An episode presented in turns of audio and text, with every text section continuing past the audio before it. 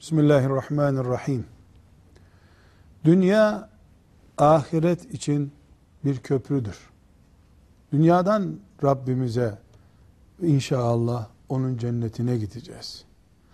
Dünyayı tamamen ihmal etmemiz, kafirlerin mekanı olarak görmemiz doğru değil.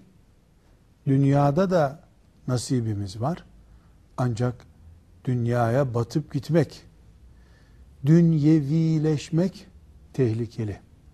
Resulullah sallallahu aleyhi ve sellem Efendimiz bizim için nelerden endişe ettiğine dair yaptığı açıklamalardan birinde sizin dünyevileşmenizden çekiniyorum, korkuyorum buyurmuştur.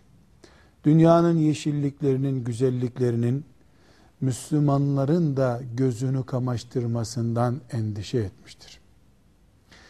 Müslüman Allah için, ahiret için yaşayan bir insanken dünya için yaşayanlar gibi yaşamaya başladığında ahiret için yaşama iddiasını çürüye çıkarmış olabilir.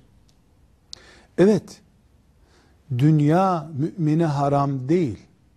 Ama müminin sadece dünya için yaşayanlar gibi yaşaması haram. Faize bulaşması haram. İffeti zedeleyecek işler yapması haram. Harama, helala dikkat etmeden yaşaması haramdır. Peki neden Müslüman dünyevileşme hastalığına yakalanır? Aslında ahiret için yaşamak istediği halde, Allah'ın cenneti ana gayesi olduğu halde, neden dünya nimetlerine kapılıp gider?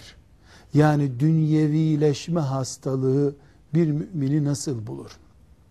Bunun en büyük nedeni mübahlarda aşırı gitmektir.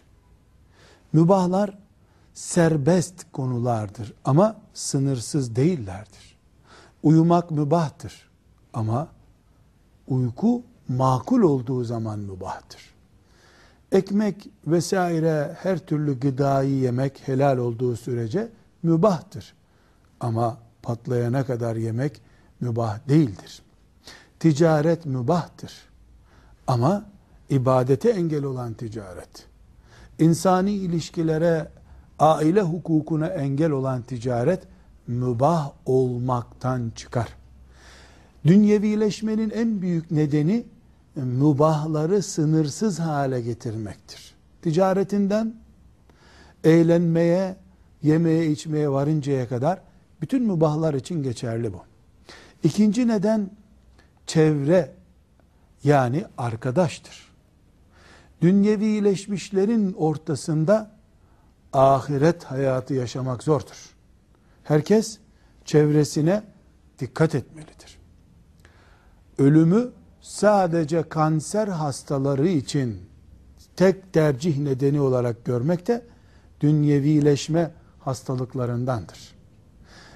Ölüm her saniye her insanın kaderidir diye inanıp ölümü sürekli canlı, taptaze zihinde tutmak gerekir. Ve en büyük neden bünyeye giren haramlardır. Vücuda giren her haram lokma dünyaya biraz daha yaklaşma, ahiretten biraz daha uzaklaşmaktır. Dünyevileşmek ve ahiret için yaşamak lafla değil, tavırladır. Biz Müslüman olarak tavırlarımızı ahiretten yana koyduğumuz sürece dünyevi olmayız. Ama ahiret iddiasında bulunup dünyevileşmeye ait eylemler gösterirsek melekler bizi dünyalıklar arasına kaydetmiş olabilir. Velhamdülillahi Rabbil Alemin.